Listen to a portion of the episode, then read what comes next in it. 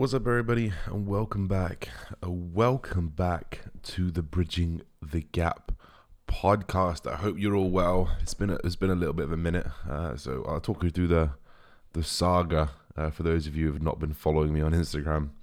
I uh, originally bought a few mics because I wanted to kind of upgrade the podcast as such, kind of get a little bit better audio quality and and things and whatnot.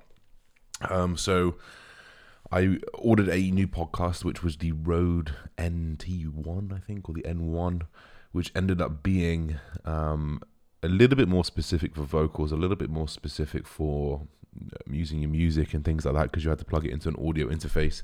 And obviously, me getting scared of big words, um, immediately backed away from the word audio interface, and I was like, oh my god, I can't be de- dealing with that.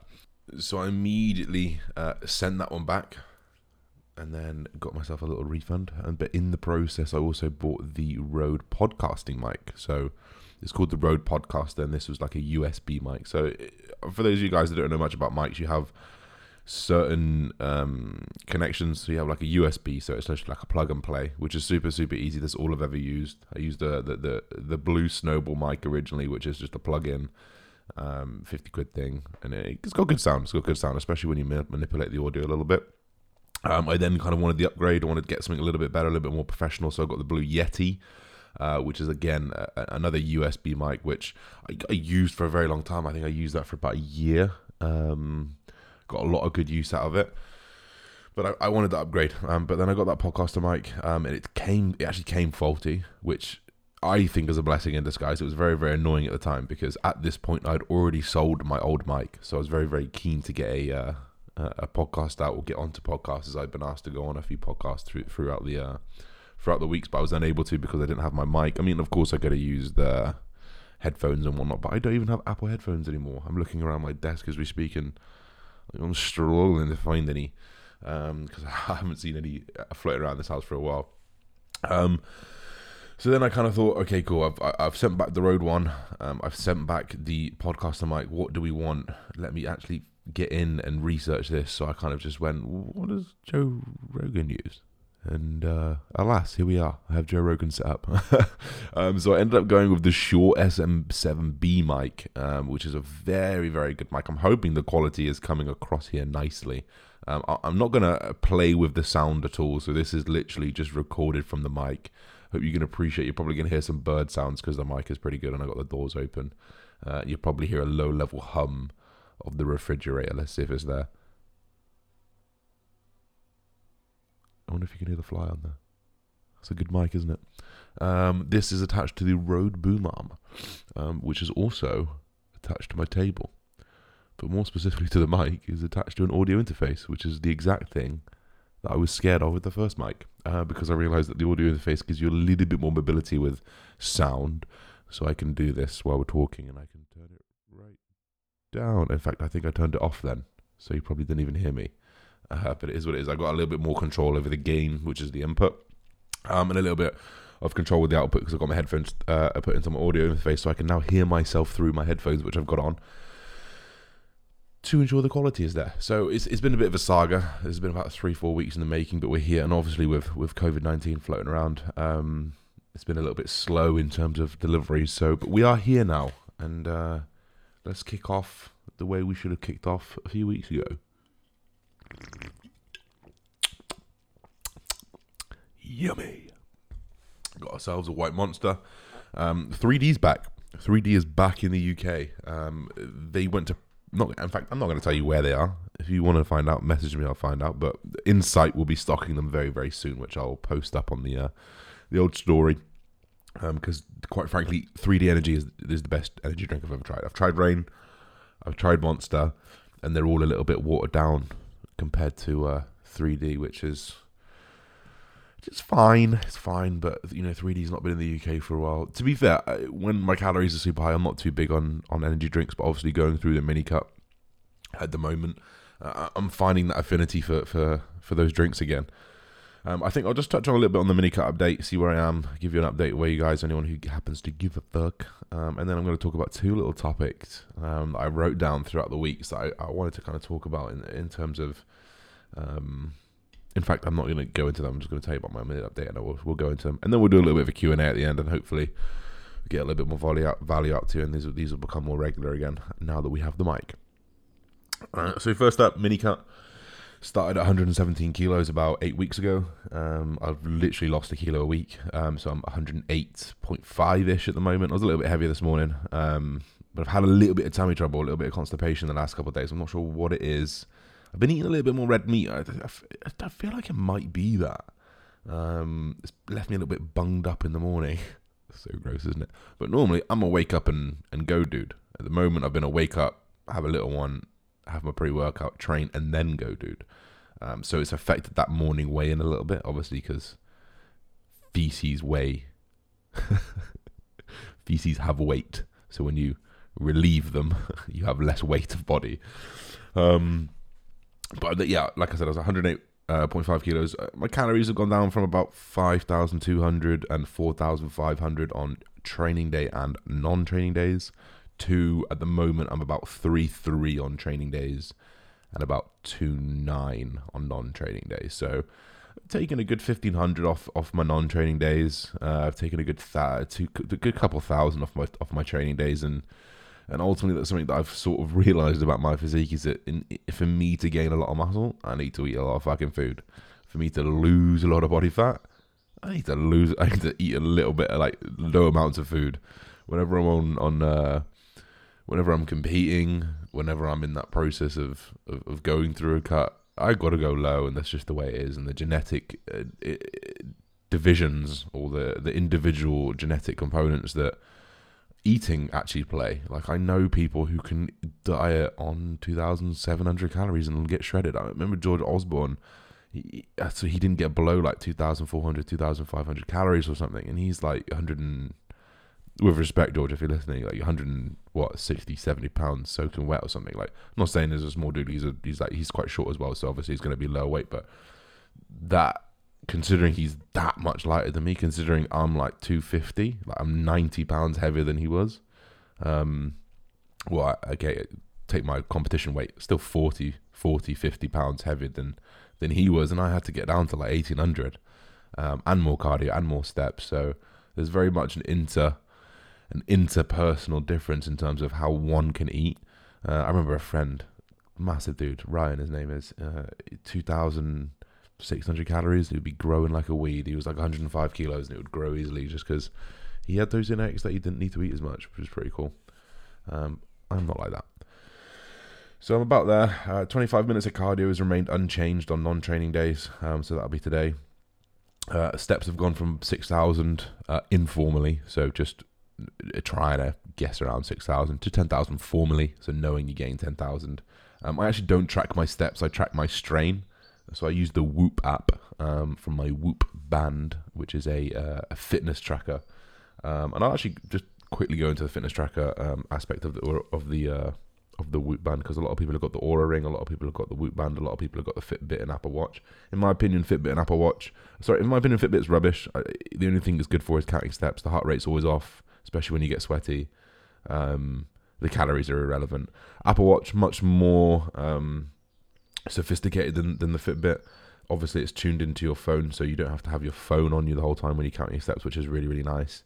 Um, it does track your heart rate variability, which is the, the, the, time between heartbeats a little bit differently on a different scale than, say, um, what the Whoop Band does or what the Oura Ring does. I can't remember the differences, but from what I remember hearing, it's actually a little bit better to get it done on the Oura Ring and the Whoop and the Whoop Band. Um, but they also also offer a very good insight into your sleep. They'll measure your your sleep waves. They'll measure where your heart rate is. The Whoop band now measures your breathing rate, so you can see when you're in a deep sleep because we know breathing rate slows down when you're in a deep sleep. So you get more and more accurate uh, information. And the good thing about these like technology companies and, and these apps and these bands and and the Tesla, I should say as well, is that you can now update it through an update through an app update. You know, you can update your Tesla through an app. You can update my Whoop band. My Whoop band now measures my breathing rate. When I first got it, it didn't measure my breathing rate. Nothing's changed. I haven't sent this off anywhere. They've just put more software on the band through the updates, which is which is really fucking cool. Um, but I prefer a band over a ring. I'm not a big ring wearer. I think I save my rings for my wife, my future wife, um, Amy, if you're listening. um, but I do really like it. Like it's comfy. It's it's it's it's interchangeable bands. Uh, it's super easy to charge. You don't need to take off the charge. Uh, you do have to pay like thirty dollars a month for it, and the Oura Ring is like two hundred and forty euros. I'm inclined to think, uh, and that's a one-off payment. Obviously, the Whoop Band you got to pay because they're constantly updating. I mean, they're, they're updating the Oura Ring as well, to be fair. But I do think there's a little bit more comprehensive in fact, I shouldn't say that. It feels like there's more comprehensive information uh, tracking software on the Whoop Band for athletes, um, but I can't say that I've followed the Oura Ring software apps. I've never even used the app. I've just seen it, so I'm not in. A, I'm not really in a, in a in a in a place to comment. But the Whoop Band seems very much geared towards athletes, which I really really like. It measures your strain. It tells you when you're primed for recovery. It tells you all these different things. So I do really really enjoy it. Um, so I've been going off my strain, off my Whoop band, reverting back to where we were talking about steps. So it gives you like a strain. It measures your heart rate all day. It tells you how much strain your heart has been through. It tells you how much strain your body's been through based off what you've been doing. You plug in a bit of information about what you've done throughout the day, and it will just get more accurate as you go along. Um, so I, I, aim for a minimum strain. So at the moment, my strain for anyone who's got a Whoop band, probably not very many people listening, but for my strain on my rest days is about nine to ten. Uh, so I try and aim towards 10 on my rest days and just keep that the same. And then when I get told to bump up activity, cardio, whatever it is, I'll just bump up a couple notches on the strain. And then when I'm training, my strain is about 14 or 15. The maximum strain you're, supposed to be able to get is about 20, 22 or something. So it gets like incrementally harder as, as you go up the up the scale. Um, that's pretty much it. Like I'm eating the exact same foods. I don't really show the foods I eat on my YouTube channel, on my on my Instagram that much, even though people are very very interested in it because the food I eat is just standard shit. It's standard shit, man. Like bagels and whey, chicken rice and veggies. You know, and even a meal my mum makes. Like it's nothing special. I definitely should go through a little bit more on the food food side because people are so interested in it, but types of food have not changed, just the calories, and, and, and, I've, and I've lost a little bit of weight. And, and, and if I'm honest, I'm not as lean as I thought I was going to be. Like, I thought I'd be leaner. I know I'm 108, and I know I'm, last time I started my prep, I was 107.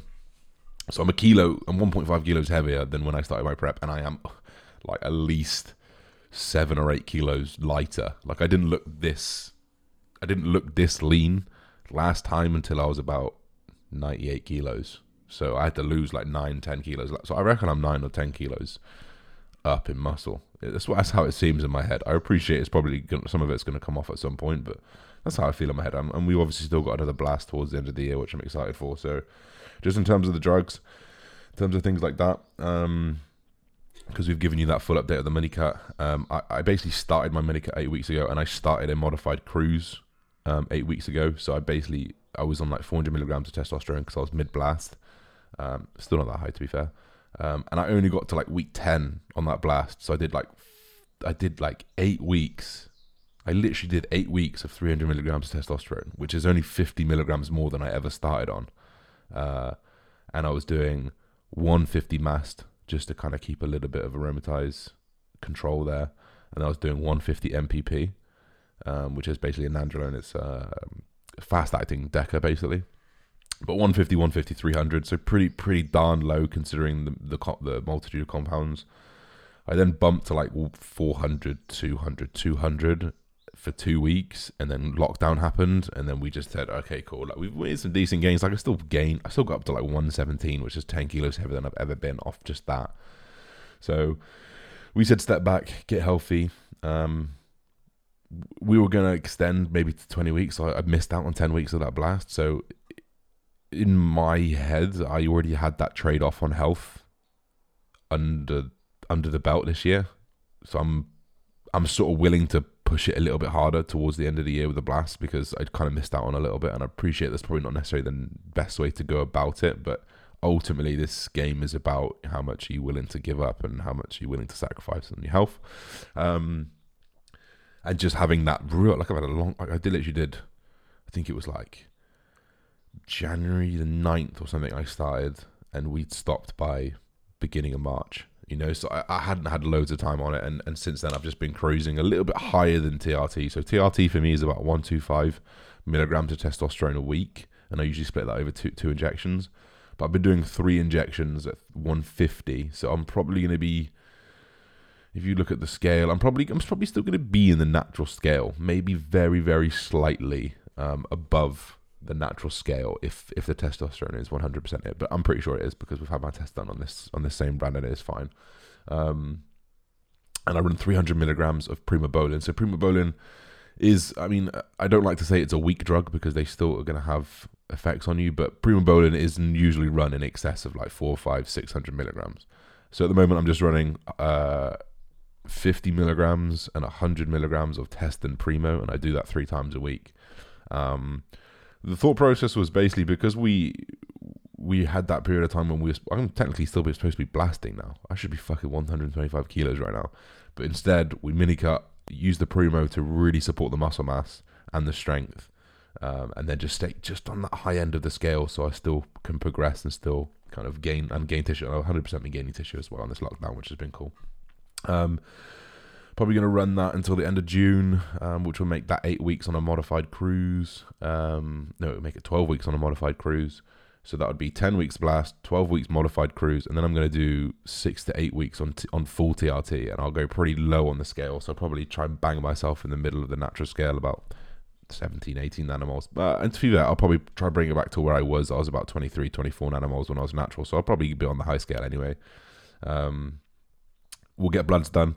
We'll see how well I've done in terms of recovery, how good the bloods are or bad the bloods are, and we'll make an informed decision based off that. And basically, if they're bad, we won't do it. If they're sound, we'll, we'll, go ahead and we'll push on for a blast into August, September, uh, August, September, October, uh, and probably look to wrap up. It's probably gonna have to be a 12 to 16 weeker, um, and then I'm probably gonna go back down to TRT for the end of November, December. Go away in December for a couple of weeks with the lady. Hopefully we can fly, and then January will be prep time and we'll be fucking ready. And and then up the trend, we'll get it in and we'll see what happens. Not actually, uh, but we'll see what happens. That's a little bit of an update. We're in about 20 minutes there, or just under 20 minutes before I ran out of things to say about my mini cut and my drug use. Um, but yeah, like, I'm going to go on to a little bit of a, a, a topic. I don't know how long these two topics are going to take. I've got four words for one topic, and I've got six words for the next topic. So the first topic, after I sip on my monster. Oh, just at the end of it now. It's a little bit flat not as nice as I thought it was going to be. So the first day, first uh, topic is going to be compounding days like interest. That's what I've got right there. And now, I don't know where I was introduced to this this concept. I don't know whether I even just thought of this concept myself. You know, I'm sure people have thought of this concept. I'm sure it's a concept in in life, and I'm sure many people have thought about it before. But the first time that it came to my head, I'm struggling to recall right now. But the, the the idea of it is is say you've got your 365 days of the year. Of those days, which of those days have you remained consistent to the goal? Which of those days have you remained focused on the goal? Which of those days have you worked towards the goal? Now, mo- motivation come and, comes and goes, but what you can do when motivation's not there is going to help define the result. Now, the way I think about my days is every day is compound interest every day you can knuckle under the belt that you've put that step towards where you need to go is another day towards that that end goal. And out of those 365 days, I'm trying to hit 364 of those days that are positive, you know, because they're going to compound on each other day in day out, and that's bodybuilding. It's momentum.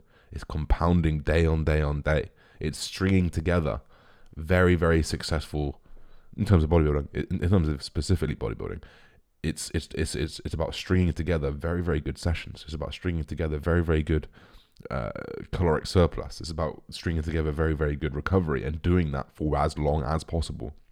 And the person who does that for the longest, most consistently, consistently, you know, removing the idea of genetics and stuff. If we all had very very similar genetics and we all had exactly the same everything, except for the amount of days that we compounded together and the consistency that we could put together, they're going to get a better result that's just that's just the way my brain is thinking, and they're going to get a better result. And that is sort of how,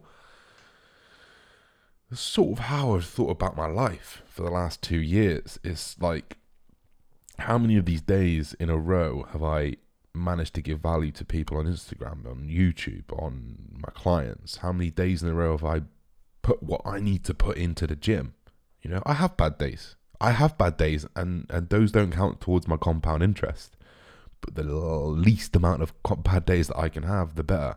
And that's how I focus on my life. And it's just about how. And it doesn't need to be over the year. It needs to be over a week. It needs to be over the day. How much of that day was put towards what you need to positively do? Did you do six hours of work that's going to make you go further? Great, that's some compound interest. Stick it in the bank, you know. And these little, these little, you know, blocks of time, these little blocks of consistency, they add up and they compound and they compound, and and and much like compound interest, as soon as you stop investing into it, the interest stops, and and the progress stops and it's a very very similar mentality with with like compounding money which is i assume was where that click came from me. I think I might have even been looking at how to compound money over time and put it into ISAs and stuff. And it kind of went, oh, wait, this is like bodybuilding. You got to get as many of these good days, as many of these days where you're earning money, or in, in our case, you know, being consistent. And you're to add to a more rich, more wealthy lifestyle. Or in bodybuilding, you're to get to a better physique, a, a cleaner physique, and a better physique quicker.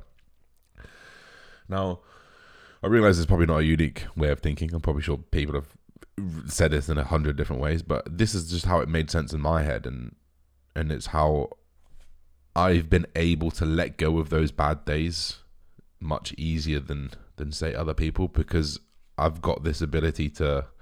I've personally got this ability to just dead things, right? I can just go, all right, cool, it's done, and and and there's a good thing, but it's also a bad thing, right? Because you can seem emotionless and spineless sometimes, but ultimately, if you've had a bad day of interest, you've had a bad day of of of tr- trades in the stocks, you cannot do anything. It's done. Let's have a good day the next day. You know what I mean? I realize that stocks and shit are a little bit out of our hands and you have to know a little bit some some different things, but the concept of it, right? The principle of having a bad day of compound interest. Compound interest is not about having a bad week. It's not about having a bad year. It's about having as many good days over a long, long, long period for you to prosper. Compound interest works over 10 years. 15 years, 20 years. Compound bodybuilding works over 10 years, 15 years. The person who is the most consistent for the longest is going to have the best results. And, and, and, and I just thought it was quite an interesting concept to talk about because it, it, it having that mindset about building good days uh, amongst the bad days allows me to let go of those bad days so, so much easier because I can be like, oh, this is a fucking. I woke up on the wrong side. I've had, I'm in a bad mood. I'm oh, just, you know, I, I've not been paid in however many, whatever it is. Oh, I've had an argument with my boss. Oh, I just feel shit today. I'm dieting. It allows me to let go of those days because I know that I've put in six other days of good work this week. I went, you know what? I work my bollocks off Monday to Friday. Let me have these these these two days at the weekend to to not to worry too much about my compound interest because over the week my compound interest is high because I've got a five to two day five five days of good, two days of you know? And it's and it's this idea of of having this this balance this way scale of, of just tipping things in that compound tipping things in that consistency. And then when something happens on that on that negative scale you've got so much on that left hand on that left hand scale in that compound box that it doesn't matter. You don't even notice it over over the long period of time sure you're going to notice it in the short term but i thought no i just thought that was something quite interesting i don't know if any of you guys are going to take any value from that but i thought that was quite interesting anyway uh, I'm going to leave that bit there. Um, the next thing is going to be how to create, how to think of new things. And this has been the bane of my fucking life. This has been the one of the hardest things that I've struggled with. I have said many, many times uh, publicly to my parents, to my girlfriend, to just people in general. I don't feel like I'm a very creative person. I find like I struggle to find things that that are ingenious, that are new, that are fresh, uh, especially in a very, very saturated society. Uh, industry, sorry, in a very, very saturated industry, specifically fitness, of course, is saturated. How many fitness influencers are there? How many online coaches are there? How many are, how many people are there are there like me, Tom, and Joe? Maybe not a lot, but I mean, there's going to be other people who try and emulate us. There are going to be people who we try and emulate, and there's a lot of people in there. So I really struggle with this concept of how to create, and and a big big part of my career, potentially the previous 90% of it in terms of being online and creating social media posts was largely uh, imitation, copying, and then putting my own spin on it. Now, I know what you're thinking. Don't copy people. Uh, but actually, you know, imitation is the f- very good form of flattery.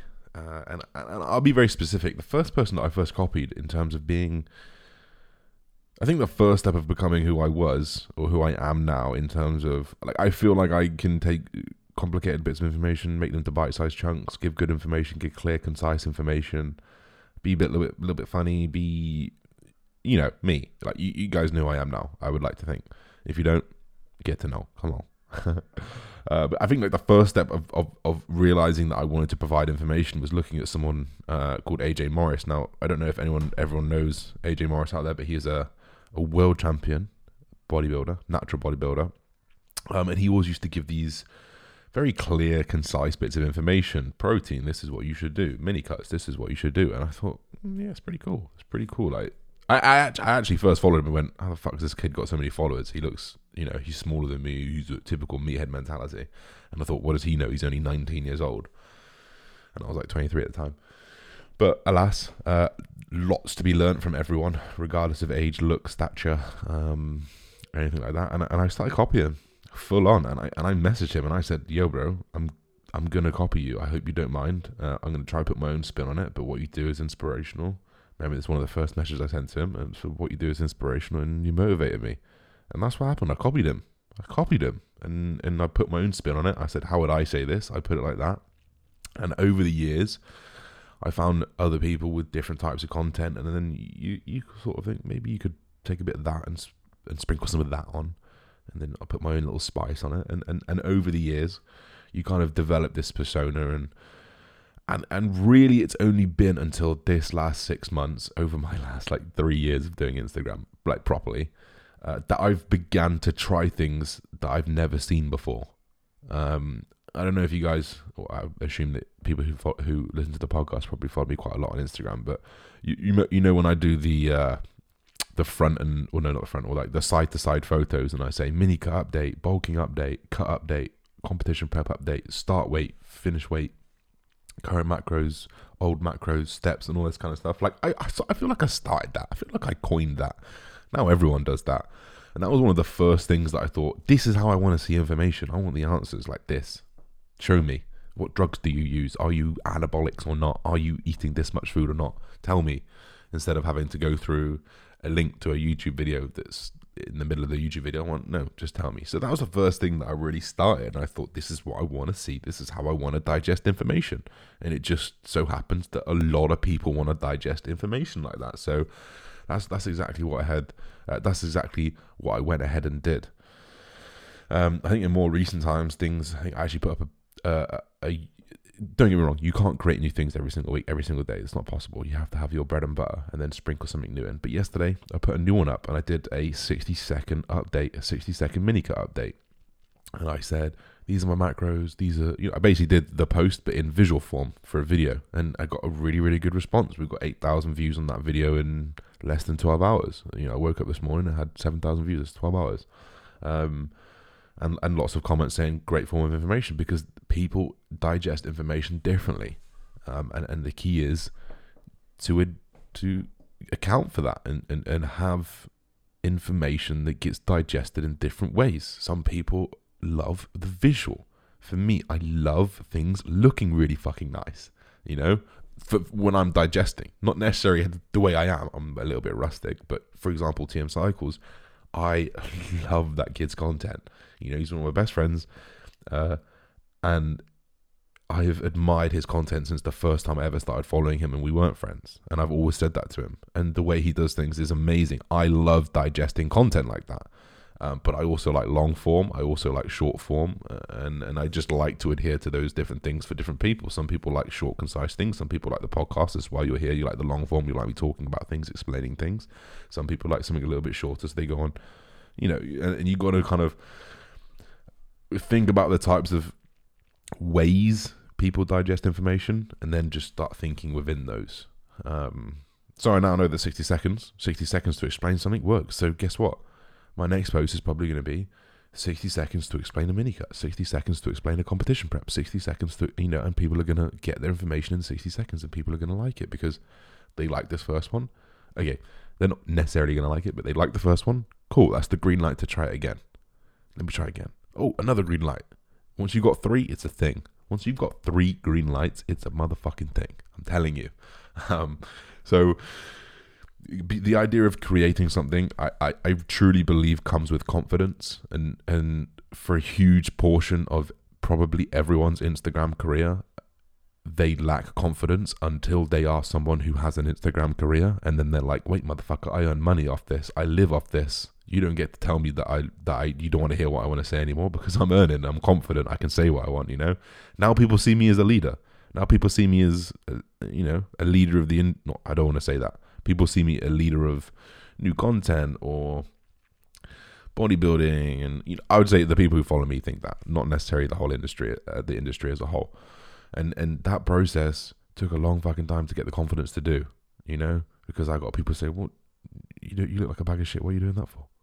You know, well, my friends, why are you giving people information when you're just not a, you don't know anything in this. You know this, you know that, you know. But it's taken the years, and guess what? Now they come and ask me for information.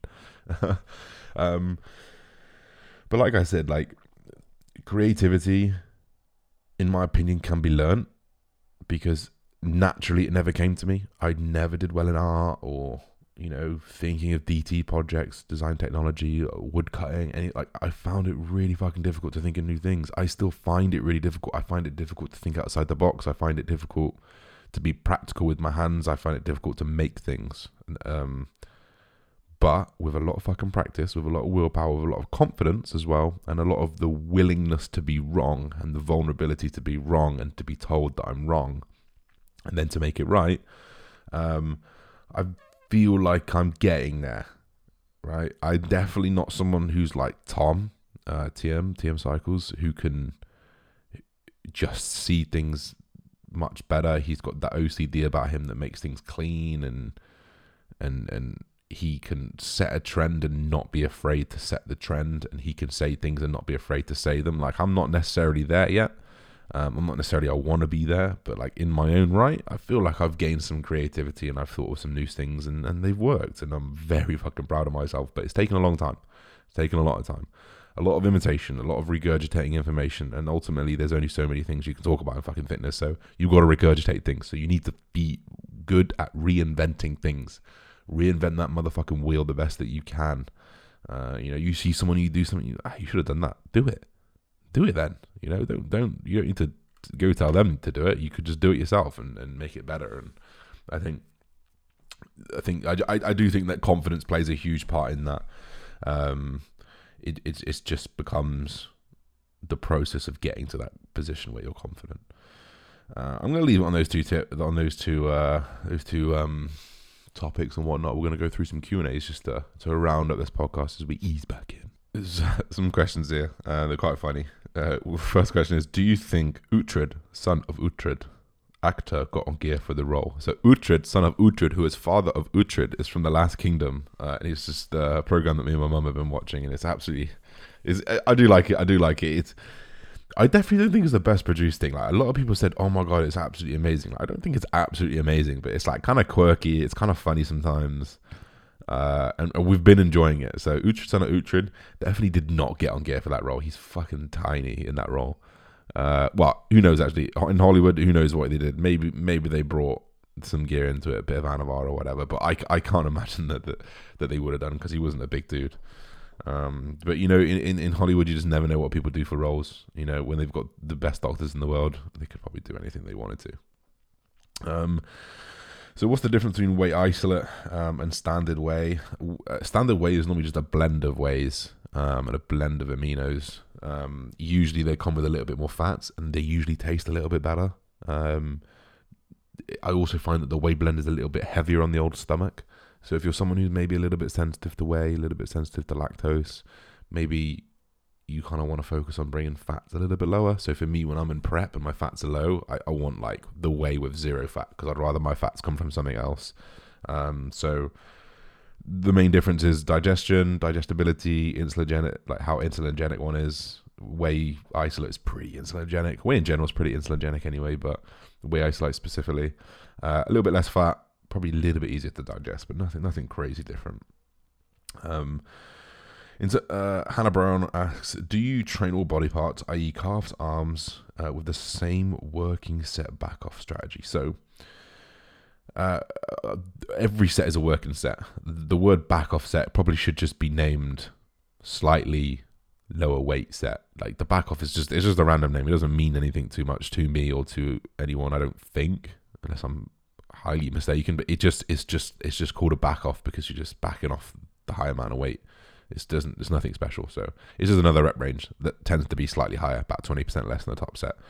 Um, but the reason why I probably would do a little bit more volume on things like calves, arms, is because there's a lot less going on, right? If you think about a bicep curl, lifting above a dumbbell, coming up, letting it come down again, coming up, letting it come down, that energy demand versus, say, a big bench press or a big barbell row or a big squat is going to be stark difference, right? You're going to use way less energy, you know, exercising and flexing this this tiny little muscle, this tiny little bicep, versus uh, a big back muscle or you know a full compound movement where your entire kinetic chain is used. There's going to be a lot less central nervous system demand, which is what these big compound movements do. So the reason why we don't only do a couple sets on these is because there's such big demand from your central nervous system. They fatigue you very quickly, and they can make you feel that oh fucking hell, oh yeah, I'm wrecked. You know, that's that feeling of just being like, oh, not necessarily your muscles hurting and you're super pumped and you can't do any more, but that feeling of whoa, that was a hard session. That's more central nervous system fatigue. And if we did too many sets, like three, four sets on that in terms of a compound at too high of an intensity. Don't get me wrong, you can do three or four sets on a compound movement, but you're not going to be training to failure. You're not going to be training anywhere near failure. But you're going to have a lot more central nervous system demand, and you know, and your and your ability to progress throughout that session is going to diminish if you do too much on those compounds. But ultimately, bodybuilding or growing a muscle or changing your physique to a certain extent um, more building a muscle is about how much deliverable volume you can get to a muscle. So, sure, when you do a pull up, you're going to use your biceps, but how much stress is going to go to your biceps, how much is going to go to your back versus doing like an isolation bicep curl, you're probably going to get more in the isolation bicep curl. But because there's less central nervous system demand, because you're not lifting your whole body weight up, retracting at the scapulars, keeping your back straight, keeping your core straight, keeping your legs straight, you're just bicep curling you can probably account for a little bit more volume. And you can probably handle a little bit more volume without without ended up feeling fucked. And you can probably recover from it because smaller muscle, less oxygen needed, less blood needed, less movement needed, less core needed, um, and essentially more volume handled. So in general, like a rule of thumb is like if you're doing an isolation exercise, something that has less moving parts, um, you could probably afford a little bit more volume, maybe a few more sets right?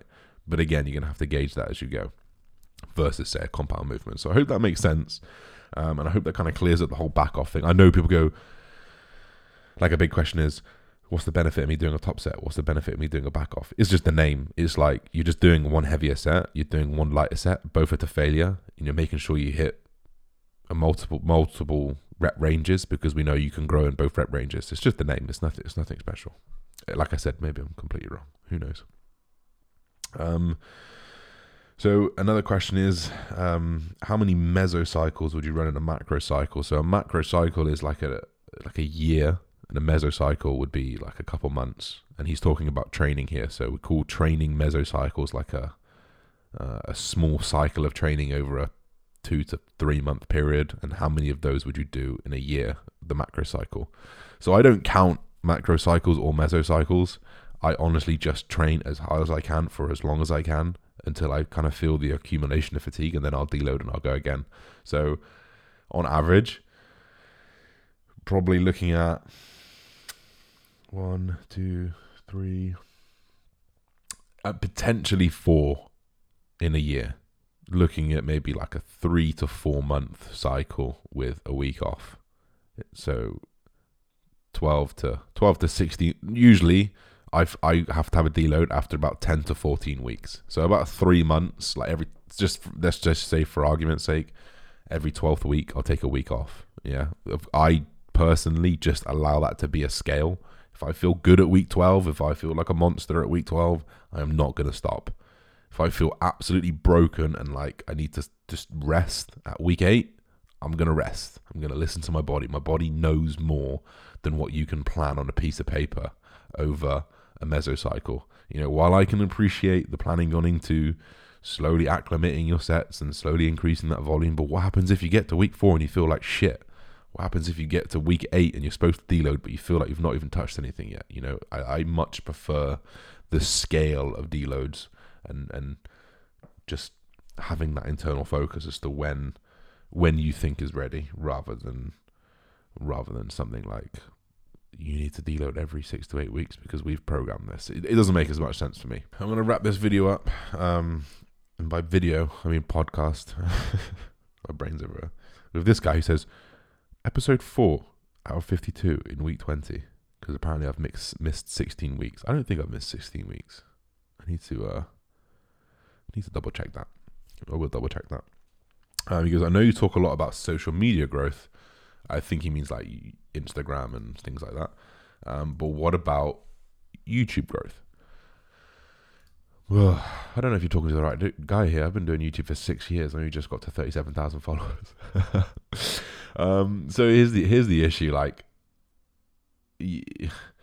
there's so many different, uh, there's so many different ways to grow your YouTube. It's it's it, it it is quite difficult to understand why and how.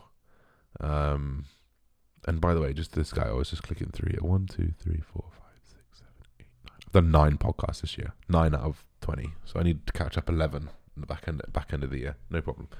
Um, I, I know people who have got YouTube channels with 400 plus thousand subscribers, but they get maybe 10,000 views more than me. And I've got, you know, 10 times less followers. So th- the way they've got their followers is like big videos, right?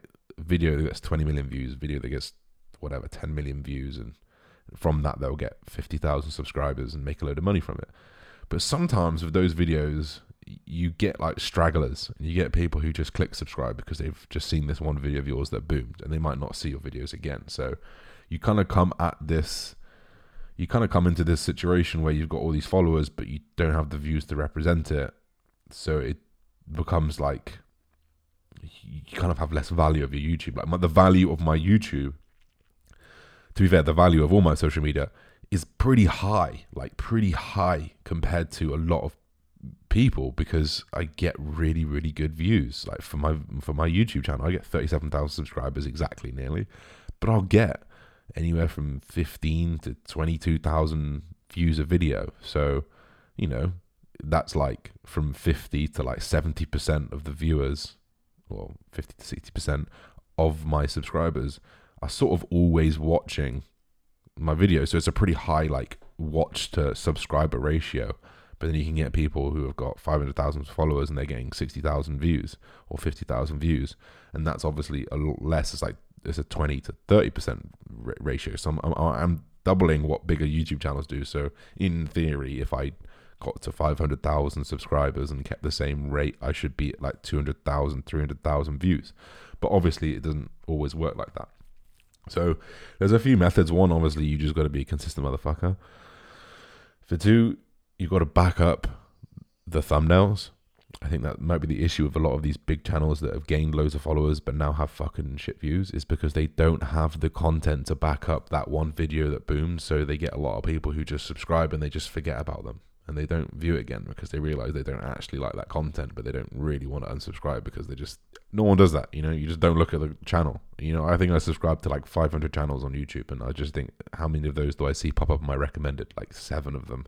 So if you subscribe to someone, you can very easily forget that because I don't even know how to unsubscribe from people apart from typing in their name, finding it, and then unsubscribing on YouTube. So they make the unsubscribe process pretty hard. So you could well not hard, but harder than say Instagram when you just see oh fuck this guy. Unfollow done. You know so in my opinion the best strategy is just put out the content you want to be known for just put out the content that you want to be great for just be put out the content that you want to put out rather than put out the content that you think people want to see. Rather than be that person who has to you know every single video is how I did this in 2 days you know I swap diets with don't get me wrong I mean it works for them at the moment it does and there's no reason for me to be there's no reason for anyone to condemn them because they're fucking nailing it. You know what I mean? Like Matt does fitness, Glenn.